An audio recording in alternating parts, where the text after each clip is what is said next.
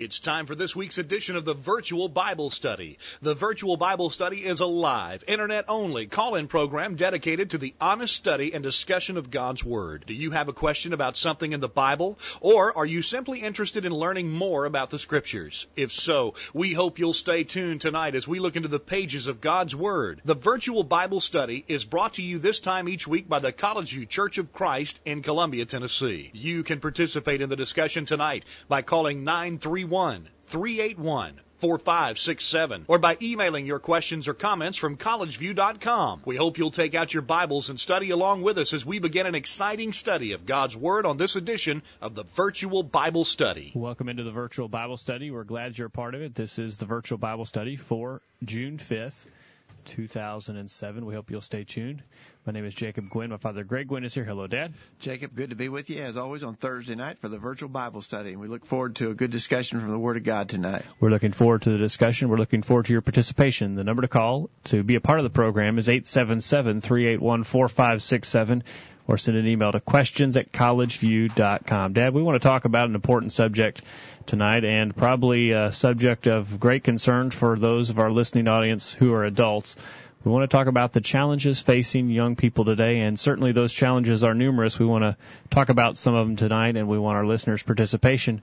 Well, hopefully, our listeners can email some of their uh, ideas of some challenges that our young people are facing today certainly, Dad, young people are facing enormous challenges in the world that we live in as they try to live pleasing to God. Yeah, I think that's exactly right. In fact, I don't think anybody would even try to deny the fact that uh, there's a lot of temptations, a lot of trials, a lot of challenges for young people living in the world today. Um, earlier today, when I sent out our email reminder of the virtual Bible study, and by the way, if you'd like to get uh, a weekly reminder of the of the program. We usually send that out on Thursday afternoon. Uh, and if you're not on our update list, uh, you can go to the website and uh, there you'll see a place to request our e-bulletin. And so we've got a we've got a mailing list that we send our weekly electronic bulletin to, which is just an electronic version of our Sunday uh, bulletin that we print and pass out here at services at College View. You can, if you're not already on that list and would like to get that bulletin and our weekly updates about the program, uh, uh, just click on that link and you can send us an email to make that request. But when I sent out that update today, Jacob, I asked people to send in uh, any of their thoughts as to number one, what are the great challenges, maybe the greatest challenge that you think young people are facing today, and secondarily, what do you think parents need to be doing to help the young people deal with those challenges? And so we're still open to receive uh, those comments from any who are listening. If you're listening tonight and have some thoughts in fact, just send us an email. Take just a second while you're sitting there listening to the program and send us an email. What do you think is the number one uh, challenge facing young people today in America? And number two, what do you think parents ought to be doing, especially to help them deal with that? Those are a couple important questions that we want to get into as we continue the discussion. But Jacob, there's just no doubt that our young people are facing a lot of challenges. Yeah, you can also join in on the discussion by calling our toll free number, 877 381 4567. Dad, it is important when we start to study, though, you know, we, we talk about the enormous challenges that young people today are facing.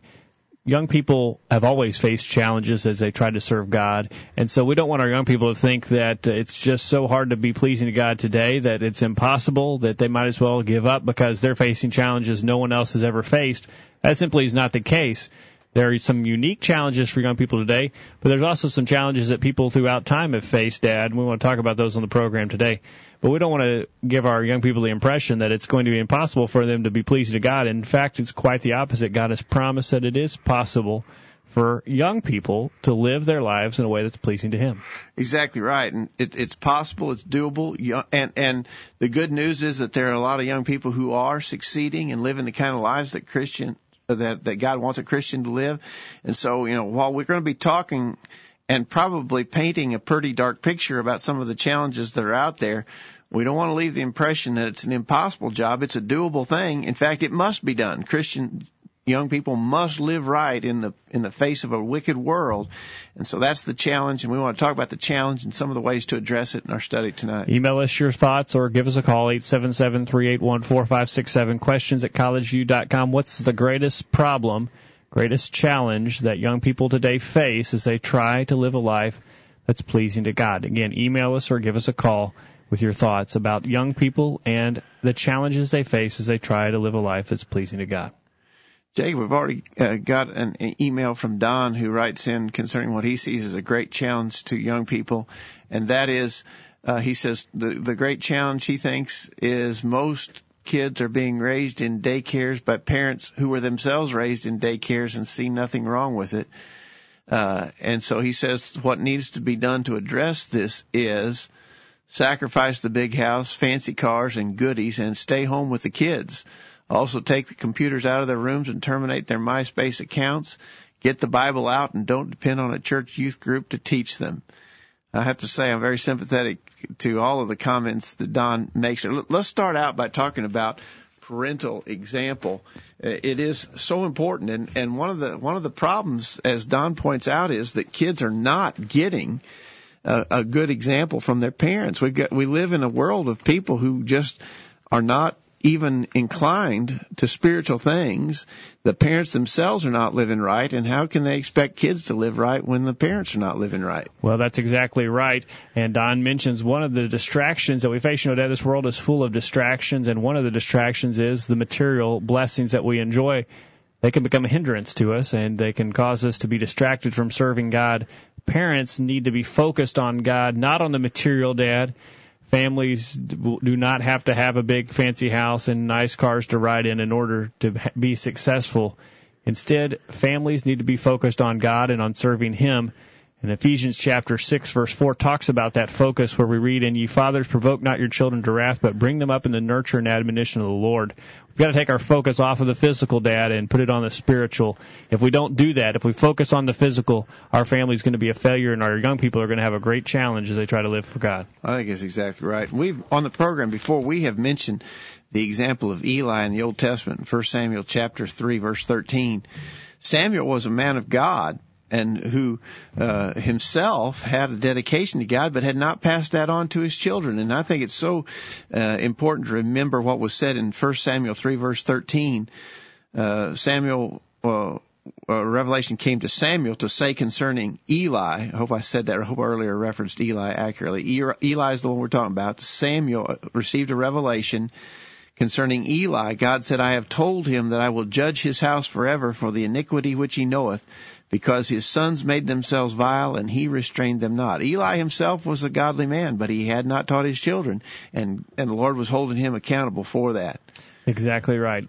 Let us know your thoughts. 877-381-4567. Questions at collegeview.com. Dad, we've got to make sure that we're focusing on the spiritual as parents and we're trying to instill those values in our children unfortunately, many parents just simply don't have that focus, and children are paying the price as a result. You know, um, we were talking about Old Testament examples. There's a couple of good Old Testament examples that you know we talked about Eli, who's a bad one, but for instance, think about um, uh, what is said in Genesis 18, verse 19, concerning Abraham it says, For I know him that he will command his children and his household after him, and they shall keep the way of the Lord to do justice and judgment, that the Lord may bring upon Abraham that which he has spoken of him. God had confidence in Abraham that he would do the right thing. We also see a great leader in Joshua. In Joshua 24, verse 15, we see him setting the focus for his family we read in Joshua 24:15, "If it seem evil unto you to serve the Lord, choose you this day whom you will serve, whether the gods which your fathers served that were on the other side of the flood, or the gods of the Amorites in whose land you dwell." Notice this, but as for me and my house, we will serve the Lord. Joshua was setting the priority in his house that they were going to serve the Lord. And Dad, I think that he would have been a strong leader in doing that. I don't think he would have been a passive father who would just suggested to his children and his family that they serve the Lord. Instead, he was going to lead the way. His family was going to serve the Lord. That was, you know, he didn't state "I'll try" or "maybe," "I hope I can." If my kids want to, we'll serve the Lord. Yeah. No. He was very definite about it, wasn't he? Exactly. You know, a, a very familiar verse is Proverbs 22, 6, which says, train up a child in the way he should go, and when he is old, he will not depart from it. Proverbs 22 verse 6, but Proverbs, that, that statement in the Proverbs suggests there's a window of opportunity and that we need to be working with our kids at an age such as that they will learn these truths and live by them. You know, it, it has unfortunately been a common mistake of parents to say, well, I'm not going to force anything on my kids. I'm not going to insist that they go to church. I'm going to wait till they get old enough to make their own decision. Well, as has been pointed out so many times, we don't do that about other things. We don't wait until they're old enough to decide if they want to brush their teeth. We don't wait till they're old enough to decide if they want to eat. We don't wait till they're old enough to see if they want to go to school. Things that we think are in their best interest, we insist upon. We demand them to do these necessary things. And there's not anything more important than spiritual training. And yet some parents think, well, I'm not, I don't want to force them about that. I want to, I want to wait till they're old enough to make up their own mind. Well, certainly kids will reach a point where they have to make up their own mind, but we've got to give them the, the information so they can make an informed decision. And if we don't, we're going to be held accountable for that. So I think back to Don's email, uh, parents, negligent parents who are not directly involved in the careful training and upbringing of their children. As he says, uh, kids are being raised in daycares. Their parents were raised there, and it's just become a, a routine practice. Uh, and and I, I want to notice his solution to that. What he thinks is the answer to that. In his email, Don said, "Sacrifice the big house, the fancy cars, and the goodies, and stay home with the kids." You know, that's that's part of the problem. We've become so materialistically minded. We got to have two incomes. So mom and dad both have to work and they have to work long hours so they can have a bigger house and a better car, go on nicer vacations. And it, the family would be much better off in a smaller house with an older car and fewer vacations if it meant mom could stay home, the parents could be directly involved in the upbringing of the kids. Uh, that would be far and away to their betterment, and yet too many parents are not seeing that. Exactly right. Proverbs 29 verse 15 says, The rod and reproof give wisdom, but a child left to himself bringeth his mother to shame. We do not bring up our children as we should. If we do not instruct them in the way of the Lord, they'll bring shame to us, and we need to be aware of that. Thank you for your email, Don. Thank you for your comments and for listening on the virtual Bible study tonight. 877-381-4567, questions at collegeview.com. We have time to take an email from you. We're going to take a break, and we'd like for you to send your email in now or give us a call. Let us know the greatest challenges you believe are facing young people today as they try to serve a life that is pleasing to God. Which angles is the devil using to attack our children and try and get them to live a life that's not pleasing to God? Give us a call or send us an email. Stay tuned. The virtual Bible study will continue right after this. You won't want to miss what we talk about next. The discussion continues right after these important messages. Hello, everyone. I'm Brent Haynes. I'm a member of the College View Church of Christ. A lot of people in the religious world today tell us that as long as our heart is right and we truly love God, we can do whatever we want in our service to Him. They say that what we do doesn't matter because God is only interested in our heart. I believe they have it all wrong. True, God is interested in our hearts, but He's also interested in our actions. One reason why is because our actions describe the true condition of our heart. This is what Jesus taught in Matthew 12 verse 34 when he said, for out of the abundance of the heart the mouth speaketh. So I believe that if we are doing whatever we want to in our service and are not serving God exactly like he has asked, then our heart is not right before God. The members of the College View Church of Christ are committed to making sure that both our hearts and our actions are pleasing to God. If you're interested in doing the same, we encourage you to join us for worship this Sunday morning at 9:30 a.m. My name's Roger Toombs, and me and my wife love to listen to the virtual Bible study on Thursday nights. A streaming Bible study. Why didn't I think of that? Now back to the guys. Welcome back to the virtual Bible study. We're glad you're part of it tonight. If you're just joining us, we're talking about the challenges facing young people in America today. What are some of the greatest challenges you believe America's youth are facing?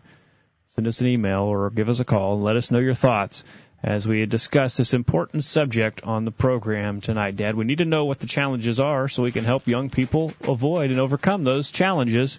You know, without an understanding of the challenges, it's easier for us to fall prey into those challenges. And so the discussion is important tonight. You know, uh, Jacob, there was one more part of that uh, email from Don that we were dealing with just before our break, and he said another thing that parents need to do: take the computers out of their rooms, terminate their MySpace accounts, get the Bible out, and don't depend on a church youth group to teach them. Uh, you know, that would his comment there, and again, I think he's right on. I really appreciate Don's comments here, and uh, uh, I think that he has hinted at something that I see as a big challenge to young people today, and that has to do with the the influence of the modern media. It's very pervasive and it's a great problem. A recent study showed that children ages 2 to 17 watch television on average almost 24 hours per week. That equates to three and a half hours a day. That's three and a half hours a day for children ages 2 to 17 and almost one in five watch more than 35 hours of television a week. Watching television, Dad, is a full-time job for our children, almost as much as a full-time job watching television. That is an enormous amount of time that young people are spending in front of the television. That's right. Kids, of course, all, all Americans are spending just incredible amounts of time watching TV. I, I saw a survey that asked a simple question: What, what uh, is the one thing that that people do more of than watch TV in America. There's only one thing that people do more of than watch TV in America, and that is sleeping. Sleeping is the first most time consuming activity. Watching TV is the second most time consuming activity of modern Americans. Amazing. And what is perhaps more scary than the first statistic is that 20% of 2 to 7 year olds 46% of 8 to 12 year olds and 56% of 13 to 17 year olds have televisions in their own bedrooms. So they're spending that time, Dad, in their own bedrooms, away from the family, watching whatever they choose, almost a full time job. They're 35 hours of television a week. Yeah, and, and then when you add into to watching TV, you add in the computer and time spent on the internet with access to absolutely who knows what. I mean, you can find just anything that's imaginable out there on the internet. Of course, we hope that the the internet is being used in in homes for good content, such as the virtual Bible study. But there's a lot of wickedness on the internet, and a lot of kids are being used uh, allowed to use the internet with free. Uh, access. I mean, there's no governing control. Parents are not watching this thing that Don mentioned in his email about the MySpace accounts. We've heard horror stories about the kind of things that are going on with these blogs on MySpace and the kind of things that kids are talking about and the contacts that they're being made there and the horrible evil influence. And uh, uh, I, I think that if parents are not aware and who and are not using careful discretion to to control the influence of the media on their children, they're just asking for trouble. Exactly right. We read in Proverbs 23 verse 7 the importance of the subject of controlling what our children are exposed to in the media. In Proverbs 23 verse 7, we read, For as he thinketh in his heart, so is he. We see the importance then of controlling what our children are exposed to. As he thinketh in his heart, so is he. As your child thinks in his heart, Dad, so is he. Exactly right. The problem with all that influence coming in by way of TV and the internet, all the media influence is that uh, it it has to have an impact. You can't keep taking all that wickedness in without it having an impact on what comes out of a child. And so we're, if we're letting them feed on that kind of stuff, we cannot be surprised to know that they're going to be adversely uh, influenced by it to do things they shouldn't do. Proverbs 4 verse 23 says, Keep thy heart with all diligence, for out of it are the issues of life. We could rephrase that, Dad, and say, help your kids keep their heart with all diligence, for out of it are the issues of their life. Yeah. Uh, I've, I've said before, uh, you know, if, if you've got a situation at your house where your kids – have their own TV, or for that matter, their own computer in their own room, and they're making their own choices about what they're watching, and they're making their own choices about where they're going on the internet. It's it's the it's the moral equivalent of Russian roulette. You will pay the price for that, uh, and so if that situation exists in your home, parents, you can change that. I mean, you can change that like in within the next five minutes. You can change that, and it needs to be done just that fast. Exactly right. You know, Dad, we talk about the immorality that's portrayed on the media today and uh, the exposure that the children have to it. Let's ex- assume that the children are watching Sesame Street all day or they're watching some totally uh, pure programming. 35 hours a week, some children are watching. Some are watching more than that. That leaves very little time for positive things like studying God's Word. We know that we need to study God's Word, and we know we need to spend time in God's Word, but if our children are exposed to that much uh, television and the Internet and other forms of entertainment, leaves little time for them to study and grow in the knowledge and understanding of God's Word. That's right, and, and the, the Word of God stresses the importance of, of getting that scriptural influence into the heart and minds of kids.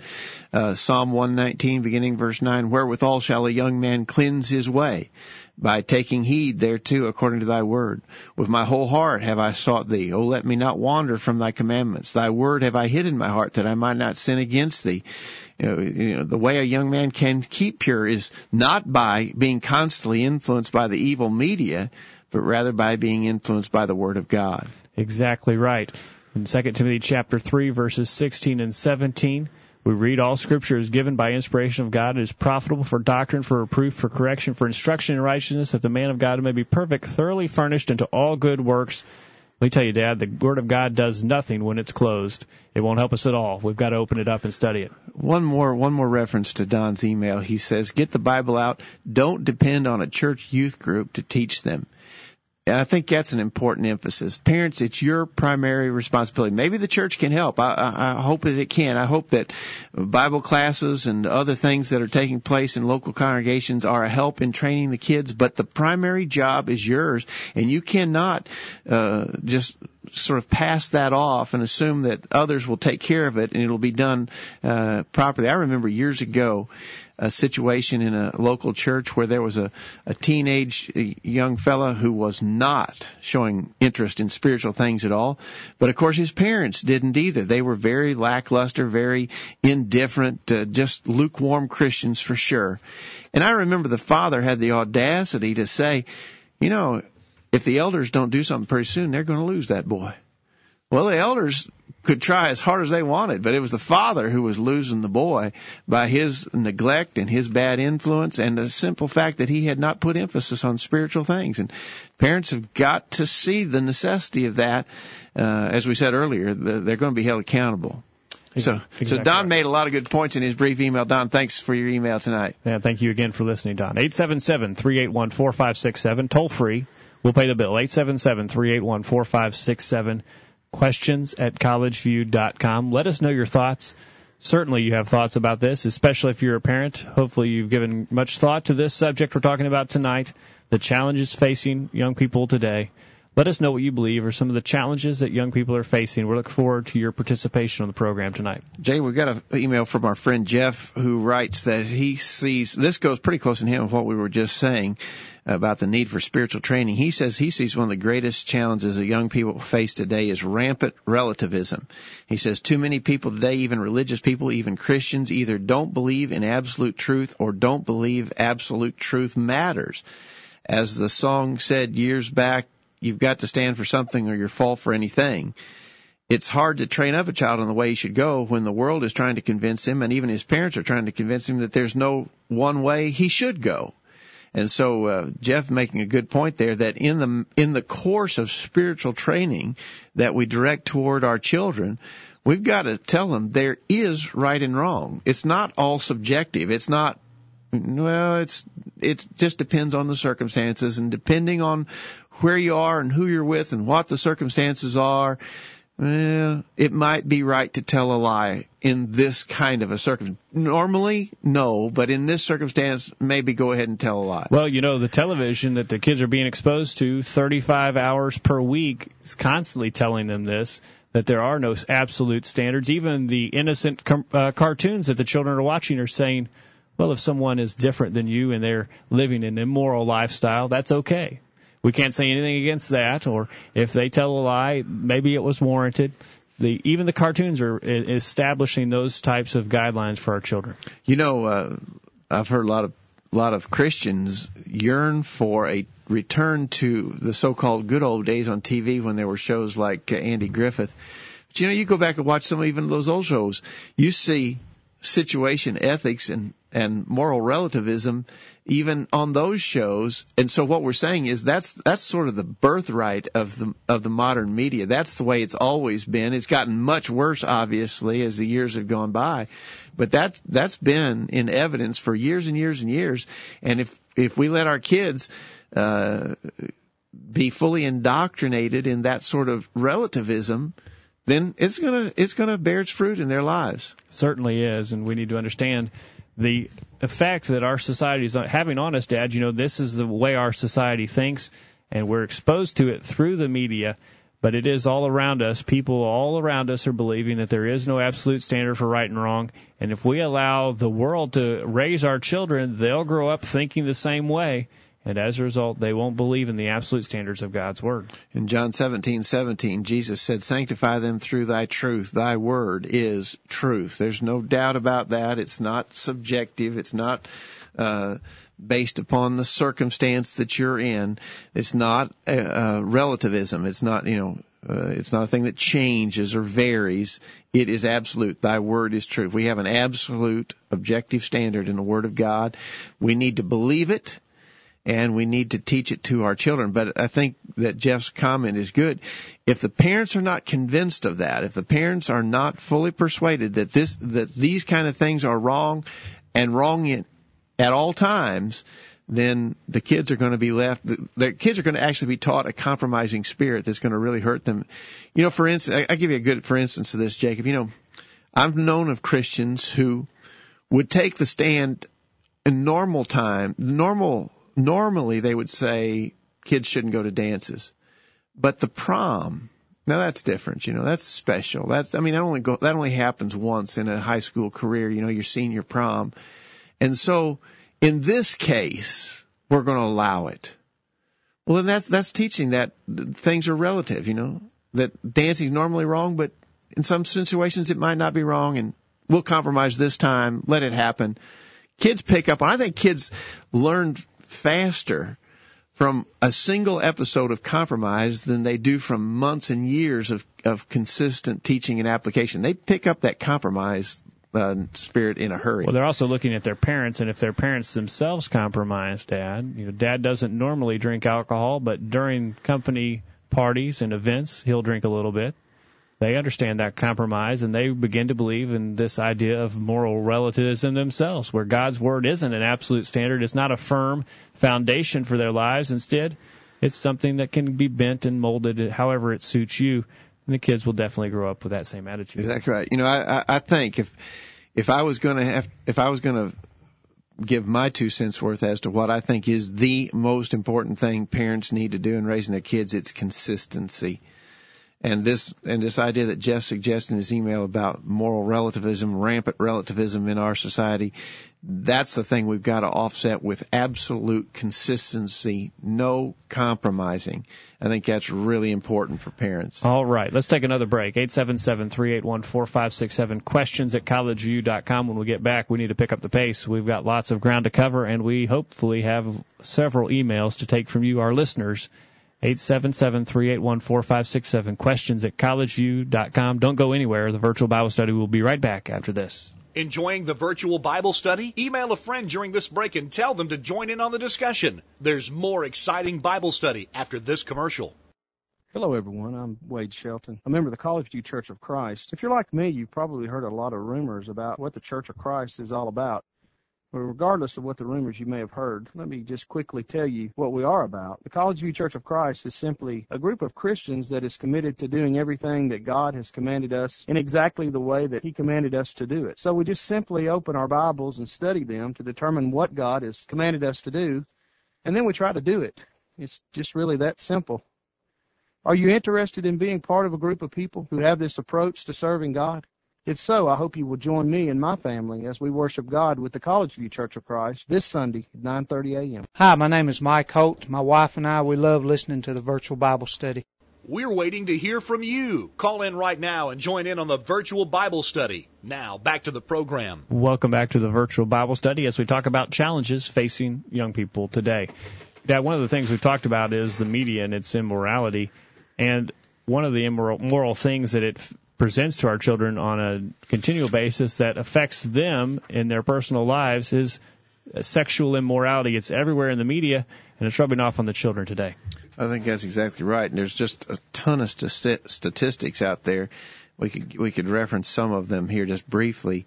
Uh, according to the American Academy of Pediatrics, uh, it says, and this is this go, dates back to 2001, a survey in 2001, so it probably is worse, if anything, not better. But it says, according to most data, 61% of all high school seniors have had sexual intercourse.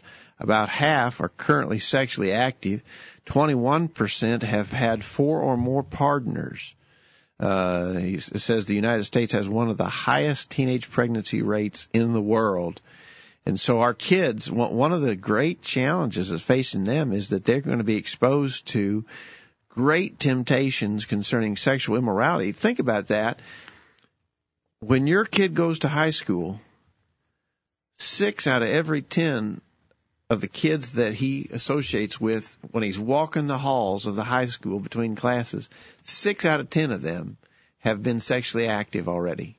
And half of them are are currently sexually active. Now that's 2001 stats. That, that, as I say, it may be worse now, not better. But just imagine the.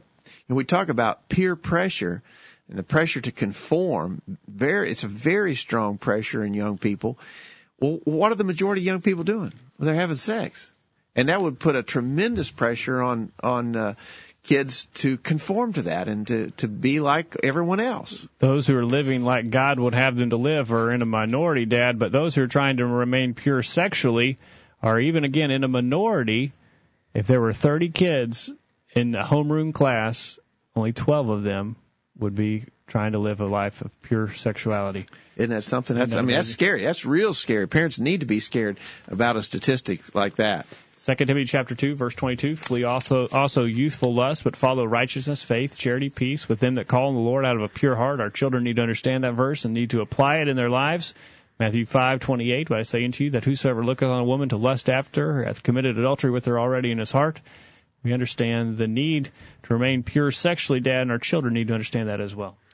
You know, you you just read Jacob, Second Timothy two twenty two uh, where Paul told Timothy, flee also youthful lust. And our friend Randy up in uh, Jackson, Missouri has written in and said, what do you think's included in the phrase youthful lust in 2 Timothy 2:22? Uh, what you, what are some of the things that might be involved in that? Well, we know that that lusts are the are the kind of things that incite uh, the the passions of a, a person. You know, um, the the word lust actually can be used in a good way when it denotes a strong desire. I think the scripture uses it a, a few times in a favorable sense in which it suggests a, a strong desire for something.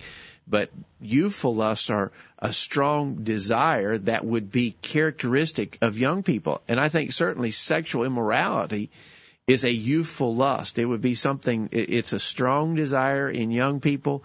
And because of the strength of it, many obviously surrender to the desire and, and fulfill the want. Uh, but Paul told Timothy to flee from it. You know, a good example of fleeing from youthful lust, I think, is seen in the young man Joseph. Uh, back in the book of Genesis in the Old Testament, we remember Joseph had been sold into slavery by his brothers, and he became a slave in the house of a man named Potiphar in Egypt. But Potiphar's wife tried to seduce him he was a young man at the time. He was 17 when he was sold into slavery. He, more than likely was just in his early 20s uh, at the time that she was trying to seduce him. Uh, but he said, uh, "How uh, how can I do this great wickedness and sin, ag- sin against God?" Genesis thirty nine nine.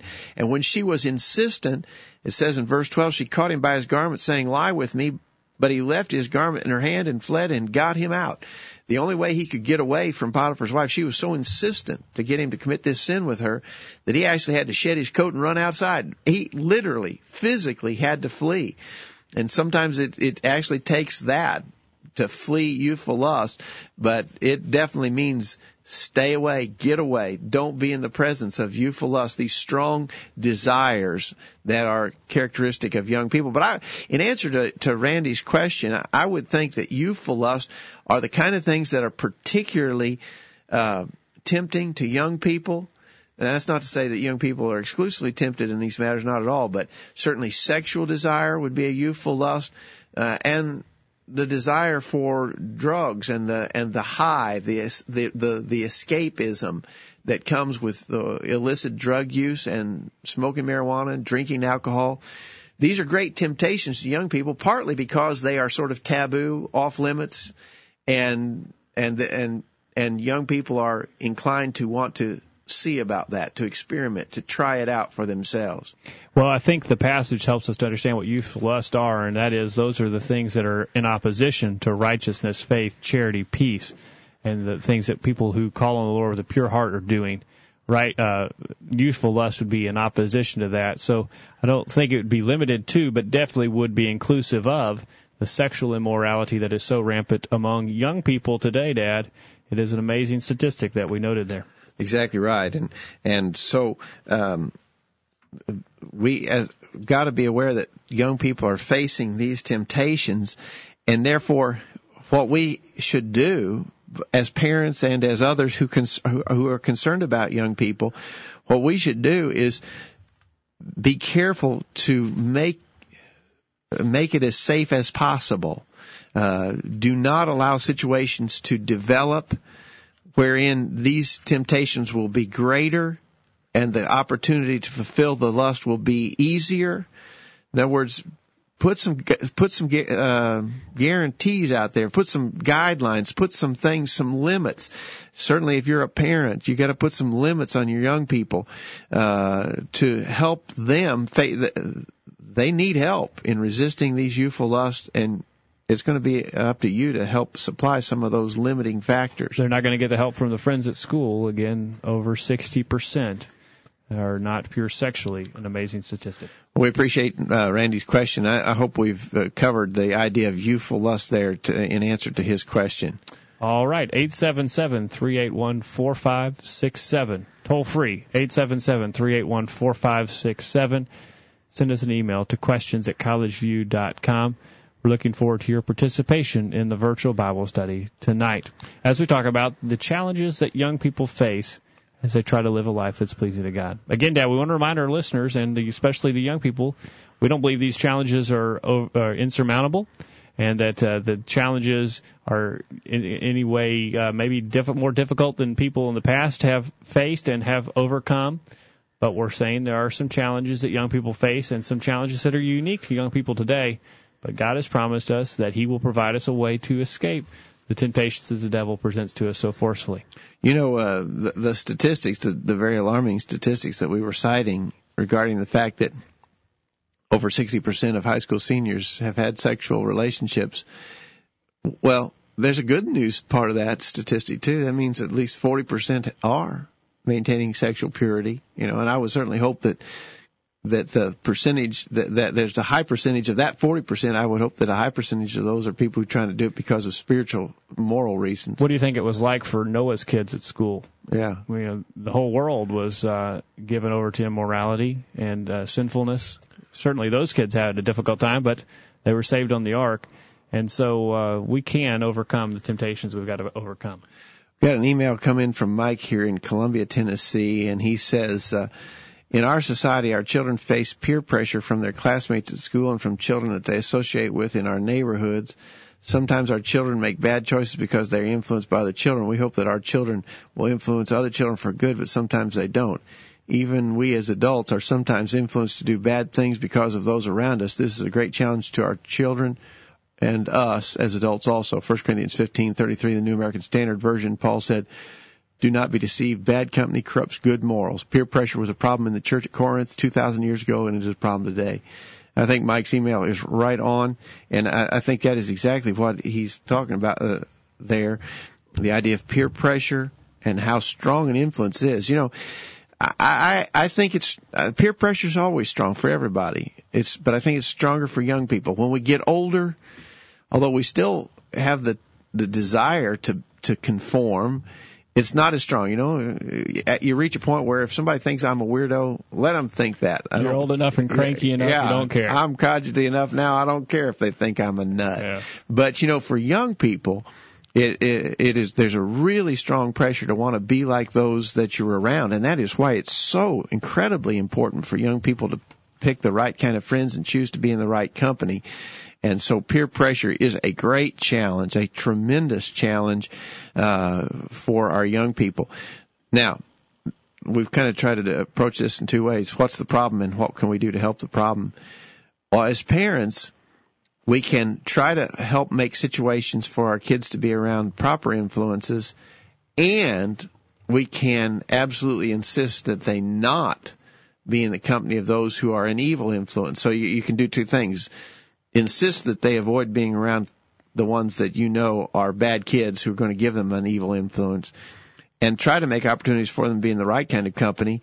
And it doesn't have to just be people of their own age either. You know, I I can remember as a young person one of the what I think was a, a good positive influence for me was, was to be around older Christians and to, and to simply sit and listen and hear them talk and and to to to see their example. You know, I think sometimes we make a mistake of thinking young people the only the only people that young people can associate with and learn from are those of their own age. That's not necessarily so. I think there's a great advantage to being around older Christians and learning from their positive examples. But, but, uh, as parents and as concerned adults, we have to be aware of the of the challenge of peer pressure. I think Mike's email is right on. Thank you for listening, Mike, and thank you for your comment. You know, Dad, it is amazing when we have a discussion like this, and the benefit of having a group Bible study, such as the virtual Bible study, is you get the insight and uh, the uh, views of other people. We didn't have uh, companions on our list of a challenge, you know, peer pressure. We didn't have that on our list, and so appreciate Mike for bringing that out tonight on the virtual Bible study. We got a, a an email from Dan up in uh, Indiana. Dan, glad you're listening to the virtual Bible study tonight. Uh, his subject line says time wasted, and he says, I have read a number of articles that basically say that children spend so much time on the PC and watching TV that it is ruining family relationships and also the skills they need in order to succeed in life. Parents are also guilty of this and not getting involved with the children. Uh, he says, for example, sports, homework projects, outings, fishing, and communication, which is key in teaching them about Christianity. You know, it does seem like the family unit is in large measure disintegrated within the last generation. And people just going their own different ways. You know, I've read some statistics. I don't have them available right here, but I've read some statistics about how rare it is for families to even sit down to a meal together uh, on a regular basis. You know, they're so busy going in different directions that they have no relationship with one another whatsoever. And that is that is really a problem because parents, if you're going to influence your children for good, you've got to be in their company, you've got to be with them, and you've got to communicate to them. And so, you know, uh, we're never at home at the same time, and when we are at home, we're we're off in our own rooms, either playing on the computer or watching TV. Never speaking to one another, never relating to one another. That's that's. I think Dan's exactly right. I think it's a true challenge in our in our modern society. Certainly, so a challenge for young people, a challenge for parents as well. Parents have to make the sacrifice, Dad, to spend time with their family so that they can develop those relationships and they can be in a positive influence on one another. So thank you, Dan, for that point. Thank you for listening to the program tonight. 877-381-4567 questions at collegeview.com. One break to go. We'll go to the top of the hour after that. We're running out of time to take your comments. Join in on the discussion now. We'll continue right after this. Have you checked out all of the resources on collegeview.com lately? Check it out now while you listen to these important messages. The virtual Bible study will be right back after this. I'm Tom Goodall, a member of College View Church of Christ. Do you have a question about what has been said on the virtual Bible study tonight? Perhaps you disagree with something that was said, or would just like more information about what you've heard. If so, we'd love to hear from you. Please contact us with any questions or comments that you might have. Email us at questions at collegeview.com, and we can discuss any of your questions or comments with you privately or over email. Or if you would like to speak with someone in person, call us at 931 381 4567. Our promise to you is that we'll do our very best to give you a Bible answer for anything that we do or teach, and that we will do so in a loving manner. So if you have any questions or comments about our program tonight or any Bible subject, email us at questions at collegeview.com or call 931 381 4567. Thanks for listening to tonight's virtual Bible study, and we hope to hear from you soon. I'm James Buchanan from Columbia, Tennessee, and I love to listen to the virtual Bible study. For he hath said, I will never leave thee, nor forsake thee, so that we may boldly say, The Lord is my helper, and I will not fear what man shall do unto me. Hebrews 13, verses 5 and 6. The virtual Bible study continues. Welcome back to the virtual Bible study. I want to remind you this program is brought to you by the College View Church of Christ in Columbia, Tennessee. We meet at 1618 Hampshire Pike in Columbia. If you're in the Columbia, Tennessee area, passing through, or you're a resident of the area, we encourage you to come and worship with the College View Church of Christ. You know, Jacob, we, we should definitely make a point about something that's happening here at College View next week. If you're in the College View uh, uh, area of Middle Tennessee, we want to invite you to our Vacation Bible School. We've got Vacation Bible School next week, and it's in the evenings. It starts at seven, we run for about an hour each night, Monday through Friday, from seven till eight each evening. Uh, and we're going to be studying some Old Testament history and geography. Greg Chandler from Athens, Alabama is going to be here to teach the teenage and adult class. So there will be definitely classes for adults and class, uh, classes for the younger children. The younger children are going to be studying the same biblical subject matter each night. And so we're really anticipating a good week. Our, our Bible class teachers here have been working hard and preparing material for that and we think it's going to be a great week. And if you're anywhere nearby in Middle Tennessee and you're able to get to Columbia next week for our Vacation Bible School, we want to invite you to participate in that. We think it's going to be a really good week. And when you say uh, Vacation Bible School, Dad, that sometimes has the connotation of fun and games. It's not about fun and games next week. It's about a serious study of God's Word every night of the week. That's right. We, we uh, you know, we're not going to have uh, you know, games and crafts for the kids, as you might. You're uh, not getting in a dunking booth. We're not having a dunking booth, oh, and really? if they if we having one, I'm definitely not getting in it. But no, we're not having that. It's not like that. It's serious Bible study, and we want to invite everybody who can to come and participate with us in that. And the virtual Bible study next week will be immediately following uh, the Vacation Bible School on Thursday night. And so, if you come and be with us on Thursday, you can join in on the virtual Bible study live. So we hope you'll make plans for that. Yeah. So don't forget next week. If you have any questions about the College View Church of Christ, what we stand for, what we believe, we encourage you to check us out on the internet at collegeview.com or give us a call anytime, 877-381-4567, or give us a, an email. Questions at College View works anytime throughout the week as well. We'd be happy to answer any question that you have. We're talking about young people on the program tonight and challenges that they face in the society that we live in. They face unique challenges in our society, but not challenges that they cannot overcome they children can live a life that's pleasing to God, and we're talking about ways that they can do that on the program tonight. You know, it's been suggested that one of the challenges facing us all, but also certainly facing young people, is what some people might refer to as hedonism, and that's just the idea that your goal is pleasure, to seek pleasure, to have a life of pleasure. And I believe that that is more of a factor in people's minds today than than it has been in many times in the past. You know, it, it is indisputable that we live in the the richest, most prosperous time in the history of of in the history of time. In, in the history of man's existence on, earth, we have the opportunity to uh, uh, enjoy, to spend money, to have things, to to just simply live pleasurable lives. You know, we we think of Solomon in the Old Testament, who potentially was the richest man who ever lived. I I, th- I don't know how you get a handle on his wealth, but I think there's a good chance that he was the richest man in all of time, richer than uh, Bill Gates is today, even for that matter.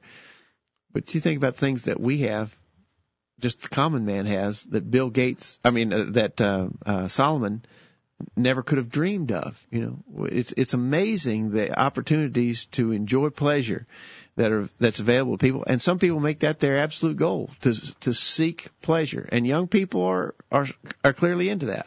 Well, we could learn from Solomon and find out that there is no true fulfillment in physical pleasures and physical luxuries. The true fulfillment comes from serving God Dad, you know, we have all kinds of luxuries, and one of the luxuries that we have is increased free time, increased leisure time you know, it seems like we're busy, but we have more time than many people have had in the past. You think about those earlier in the history of our country, even Dad, and who were living a difficult life trying to have enough to survive on. They were constantly working for something to eat and a place to uh, to sleep.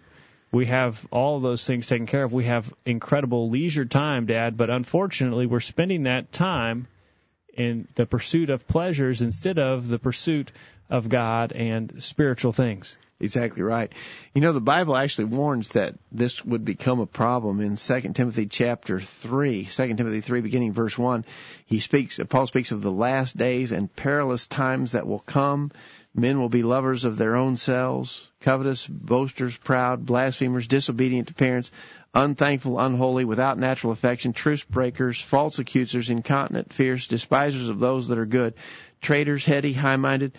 Notice this one, lovers of pleasures more than lovers of God, having a form of godliness but denying the power of thereof. From such turn away. So one of the things that Paul said was going to happen was that people would become lovers of pleasures more than lovers of God and certainly we see evidence of that in the world today, and it's influencing us and our young people. I'm afraid there are Christians, Dad, who could be said of them they're lovers of pleasures more than lovers of God, and their children will no doubt see that and follow in their steps, likely, and be lovers of pleasure more than lovers of God. We see that as a displacement of priorities, Dad.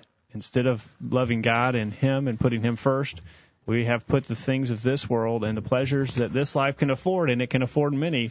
We've allowed them to supersede the position that God requires in our lives. You know, we have a good we have a good Old Testament example. Seem like we've looked at several Old Testament examples tonight, but a good one is Moses, who had been reared as the grandson of the Pharaoh. I mean, uh, he, he was in a position to really enjoy the pleasures of life. The, the you know uh, the Egyptian uh, culture was flourishing, and he was in the family of the the rulers of Egypt, and he could have enjoyed all that pleasure. But Hebrews chapter 11, beginning verse 24 says, "By faith Moses, when he was come to years, refused to be called the son of Pharaoh's daughter." Choosing rather to suffer affliction with the people of God than to enjoy the pleasures of sin for a season, esteeming the reproach of Christ greater riches than the treasures in Egypt, for he had respect unto the recompense of the reward notice it, he could have enjoyed the pleasures, but they were temporary. They were the pleasures of sin for a season. He understood that even suffering hardship for, for the Lord was greater than the the treasures of Egypt. Children need to understand that, Dad, that the pleasures of this life are temporary, yet they're not seeing that in the example of their parents, sadly. Their parents are dedicating their lives to the acquisition of more and more things, more and more physical possessions, and more and more physical pleasures. That's what their parents are focused on, and certainly that will rub off on their children, and they'll focus on those temporary pleasures rather than serving God and being rewarded eternally. You know, Jacob, uh, you've heard parents who make that uh, claim, I want my kids to have things that I didn't have when I was growing up. I want them to enjoy the things I wasn't able to enjoy you know, almost always that's to their detriment rather than to their good. That's that's not helping. And one of the things I, I can get on my soapbox here a little bit, but one of the things that I see happening is that parents, in particular, are not instilling in their children a work ethic. They're not teaching their kids that that they have to work uh, to obtain necessary things. They're giving their kids everything. And kids uh, uh, reach a point where they expect it. They expect to be given things and they're not expected to have to work for anything. And that, again, that's this hedonism. That's this pursuit of pleasure. I'm here to have fun. I'm here to have a good time. I'm here to have what I want. And I don't want to have to work for it. I want, I want it to be given to me. Uh, that that is definitely to the detriment of young people. That's a, that's a great challenge. But you know, I think parents can put a pretty quick fix on that uh, if, if they will. We're not designed to uh, be not working. We're designed to work, male and female dad. We're designed to be busy working, and we need to be busy doing that and not for uh, the accumulation of more and more physical things, but in order to have the things that we need to survive and to help those who are in need. That's the instruction of God's Word. And if we do not instill that in our children, Dad, that would be another challenge that they face in this life that we live, this country that we live of great prosperity, they could lack the understanding of the fact that they need to be diligent uh, workers. Jacob, we're just about out of time, but one other suggestion along the lines of challenges for our young people is uh, that our that our young people are challenged to learn and to have a respect for their elders and for authority figures in general. I think that's important. Again, the immoral media that we view on a constant basis as children, 35 hours a week again, is constantly telling children that parents are incompetent, parents don't understand anything, and parents should be rebelled against. That's what media is teaching our children, Dad. And our media is teaching children that their ideas and their ways are better than the ways of the parents. Don't listen to your parents. Do what you want to do. That's what the media is telling our you children. know, the, the shows they watch on TV, if the, if they show a family sitting, a setting of any kind, typically it's a dysfunctional family where the parents are sort of portrayed as buffoons of some sort or another, and the kids put them down and disrespect them, and that's the normal way. Especially the father. Yeah. He he's he's just totally incompetent. He he couldn't do anything right if it wasn't uh, for uh, his kids to tell him how things really ought to be. Yeah. And so children pick up on that, and uh, they have a lack of respect for authority. But again, this is nothing new, Dad. Children have had this problem throughout the years. You know, we were just reading a minute ago uh, in Second Timothy chapter three, in that first several verses there, we we referenced that a minute ago where it talked about people will become lovers of pleasure more than lovers of God. But one of the things also there it says that they will be disobedient to parents. Uh, it's clear that God thinks it's important that parents be obeyed and that authority figures be respected. But that's uh, that's not happening in general in our society, and that's a challenge for young people for sure. A couple of instructions to children about this opportunity they have in relation to their parents. Ephesians chapter 6 verse 1 beginning, Children obey your parents in the Lord, for this is right. Honor thy father and mother, which is the first commandment with promise, that it may be well with thee, and thou mayest live long on the earth. And Proverbs 1 verses 8 and 9 says, My son, hear the instruction of thy father, and forsake not the law of thy mother, for they shall be an ornament of grace unto thy head, and chains about thy neck. Children need to be listening to their parents and respecting them. That's what God wants from children today, and children need to understand that. Exactly right. And so we got to we got to work at that at that challenge or that problem. Well, Dad, children face great challenges. Again, not necessarily unique challenges, but some challenges that perhaps are unique but the challenges can be overcome. Children can remain pure and faithful to God. We yeah. need to understand that. We've painted, uh, I guess we've honestly painted a dark picture about some of the challenges facing our young people, but we really want to stress the fact it's a doable job with God's help.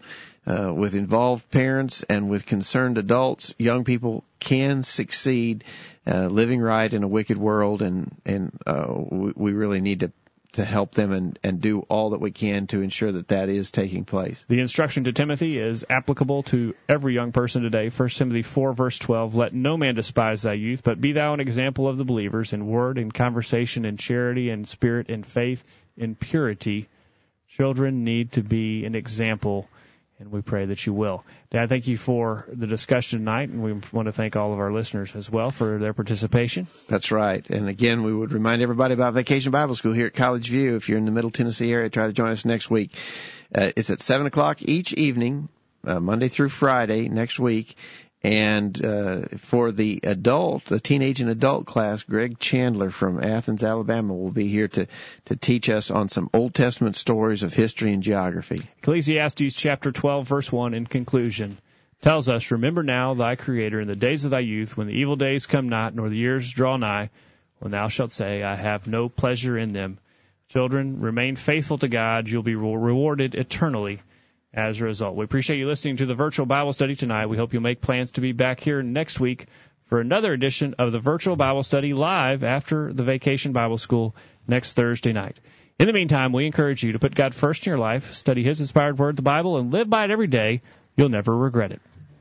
Thanks for listening to the virtual Bible study brought to you by the College View Church of Christ. The College View Church of Christ meets at 1618 Hampshire Pike in Columbia, Tennessee. If you are in the Columbia, Tennessee area, we encourage you to worship with the College View Church of Christ on Sunday mornings at 9:30 and on Sunday evenings at 6 o'clock. The College View Church of Christ also welcomes you to attend their Wednesday night Bible studies at 7 o'clock. If you have any questions about something that was said on tonight's broadcast or would like more information about the College View Church of Christ, please call 931 381 4567. That number again, 931 381 4567. Or for more information on the internet, visit collegeview.com. Be sure to tune into the virtual Bible study this time next Thursday for another informative study of God's Word.